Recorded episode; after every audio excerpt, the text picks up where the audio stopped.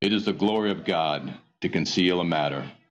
To search it out is the glory of kings. This is the Message to Kings podcast.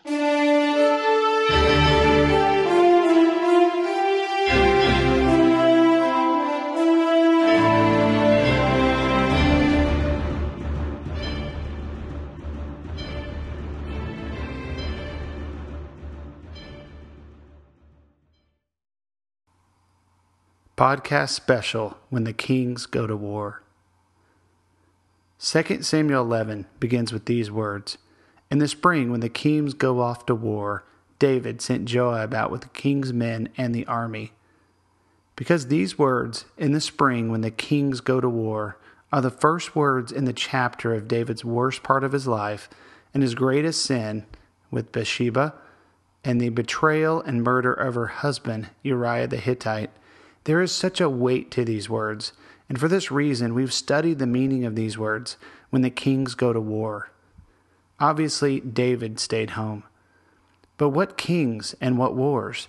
It just happens that in the previous chapter in 2 Samuel 10, one of the greatest Bible battles of all time occurs outside the gates of Rabbah, and Israel's army is nearly destroyed. In a two pronged demonic attack, the devil sent an internal attack of lust to deter David's heart, while he sprung an external trap to destroy the armies of Israel. In this episode, we attempt to paint the picture of this situation and portray the spiritual and physical battle raging, and portray the opposites of David's wayward heart compared to the courage and boldness of his soldiers. For God was more than present in Joab and Abishai's defining moment prior to the battle of Rabbah, for the Lord will do what is good in his sight. For the Lord will do what is good in his sight. Special thanks to Jason Watson and friends for taking this biblical drama script to a whole new level.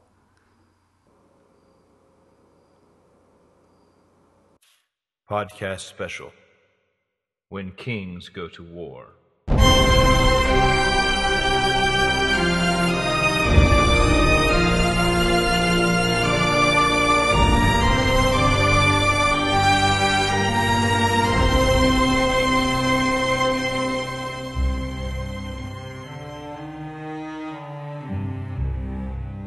As a consequence of David's shift of focus away from his worship of God to self indulgence, dormant and bound generational predispositions to secret covetousness and excessive lust arose inside David's heart.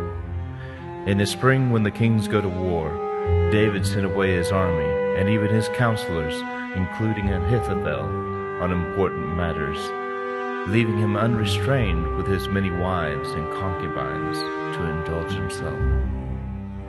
One day, when he was on the roof of his tall palace, he looked down upon Jerusalem, and he witnessed Bathsheba, the wife of Uriah, bathing behind her walls, but within full view of David's palace.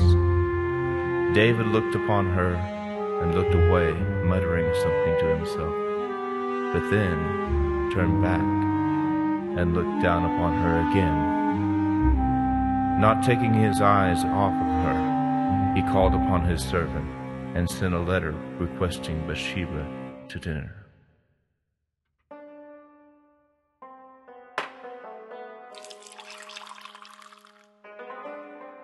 How do you like the pomegranates? They're very delicate and full of flavor. Where did you get them? Glad you like them. They were imported from Arabia. I believe the greatest pomegranates are from there. Before the Ammonites conspired against us, they would trade them to us. You were eating the last of the pomegranates from Arabia. My lord, I cannot eat the last of them. Don't worry. We can still get them from the other countries, and after the war, our supply will return. How is the campaign going, my lord? It is going well. How do you like the wine? Very good. Then you shall have more. I really don't need any more wine. It is good for you, I insist. My lord, my grandfather always said. I know plenty of what your grandfather says, and I say wine is good for the heart. After all, I can tell you our wars have not interrupted the grape harvest. I believe the greatest wine in all the world is found here in Israel due to the latter rains this year. Servants, bring more wine. Do you know what makes this wine so good? What? It's the soil. It hasn't been tilled and cultivated or worked in years due to all the war. The soil is good because it has been rested. When do you think the war will end? The army is at the gates of Rama. Victory is within our grasp. But when do you think it will be over? Bathsheba, Bathsheba, let us talk of other matters. My king, why have you called me? To share pomegranates and wine. Why else? My king, for what reason did you summon your servant to your dining table? Have you ever seen something you really desired? Sure, my lord. Today, I saw something that I desired. Something I was really touched by. And what did you do? This is what I do, what a king does. I pursue objects of my desire. You are here because I saw something this afternoon which I desire.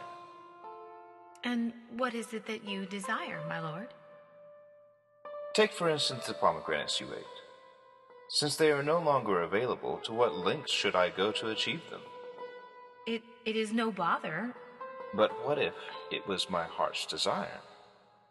They are just pomegranates. I know, but my heart's desire is not for pomegranates. I am not following. After our meal here, I want to show you something. This new palace made of cedar has not been open to the public. There are great rooms in the palace that have not been seen by anyone. Can I take you on a tour? Yes, my lord. And upon the tour, I will reveal to you my heart's desire.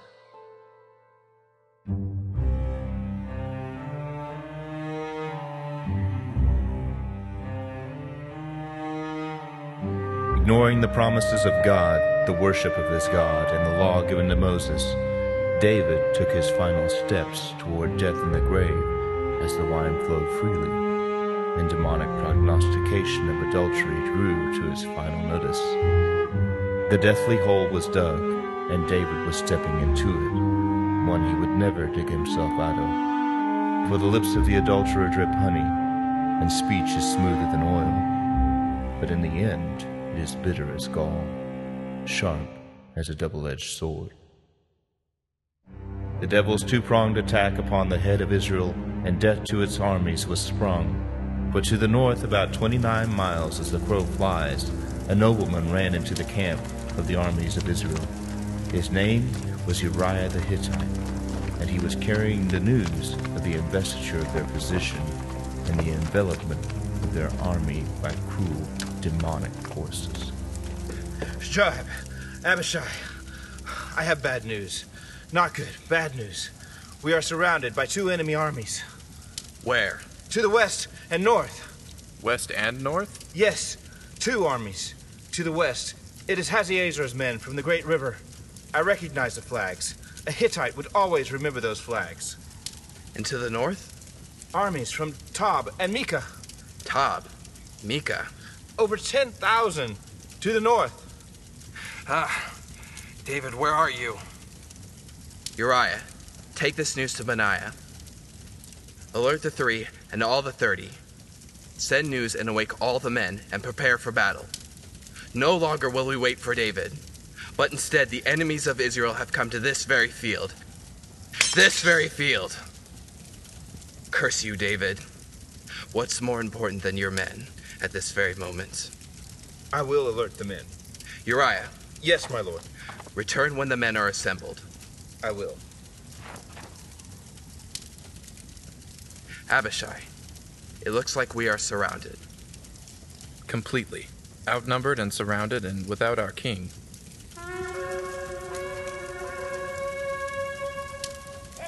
You asked me the other day, would you rather die in battle or as an old man full of years? Huh. That's just what we say when we're campaigning.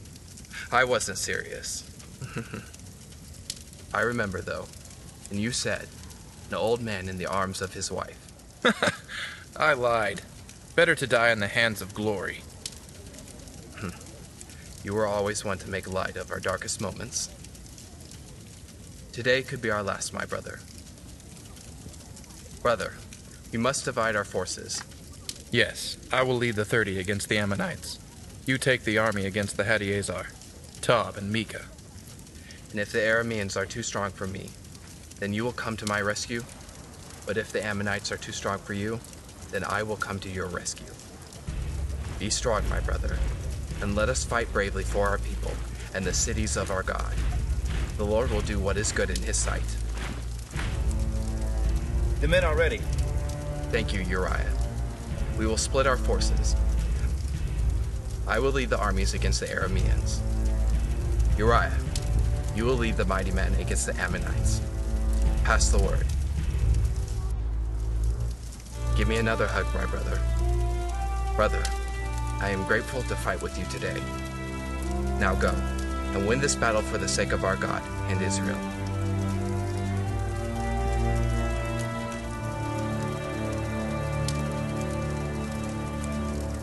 Rarely does an inferior army split its forces in the face of numerical superiority. But on this day, Joab and Abishai split their forces. Abishai attacked first, screaming orders at the men and leading them into the fray of the charging enemy and into the fog of war, invisible to his brother Joab. Though the fog of war separated them, Abishai could still hear his brother's words as he fought the Ammonites. Let us fight bravely for our people in the cities of our God. The Lord will do what is good in his sight. Phasing out the whizzing of arrows and the deafening cries of the wounded, Abishai heard those words in his head even as he fought their enemies. The Lord will do what is good in his sight. The Lord is good. God is good. The Lord is good.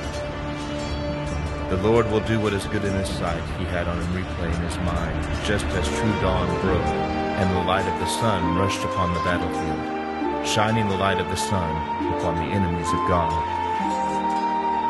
The Lord will do what is good in his sight. The Lord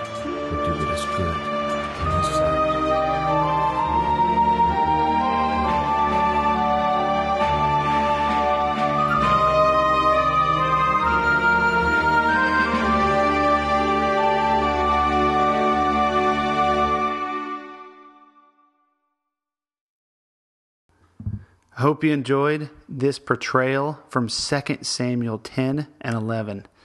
It states that when the kings go to war, David stayed home. This was when he committed adultery with Bathsheba, the wife of one of his mighty men, Uriah.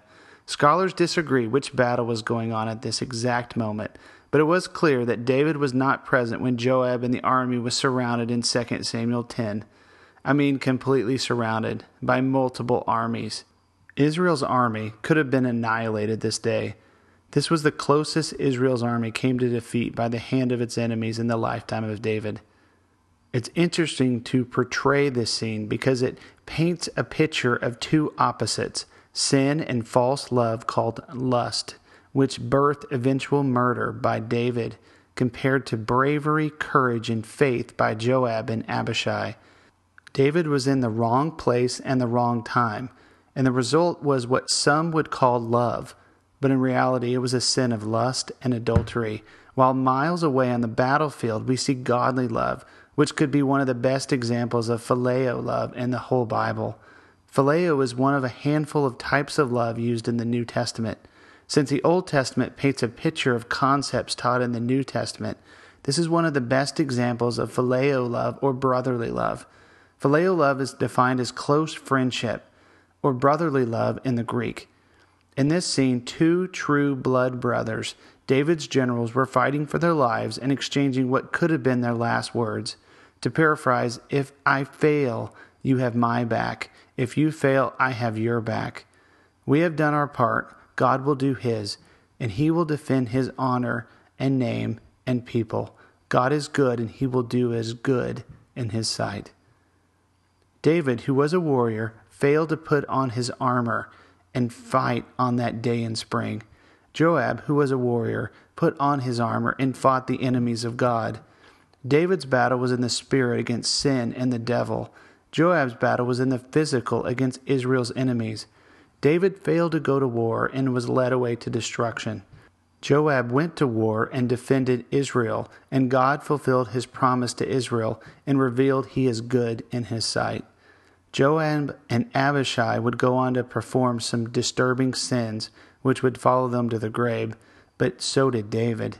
Joab will be put to death by Solomon, David's son, but in this scene they displayed godly courage and incredible faith in God and love for God and his people.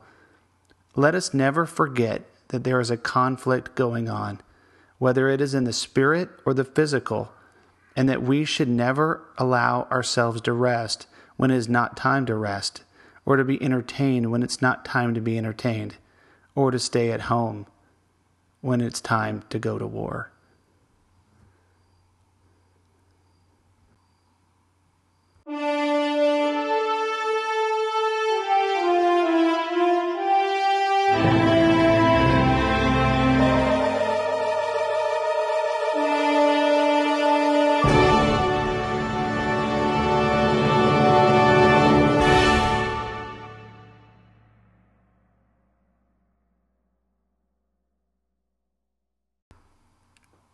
Special thanks to Jason Watson for putting together this audio drama.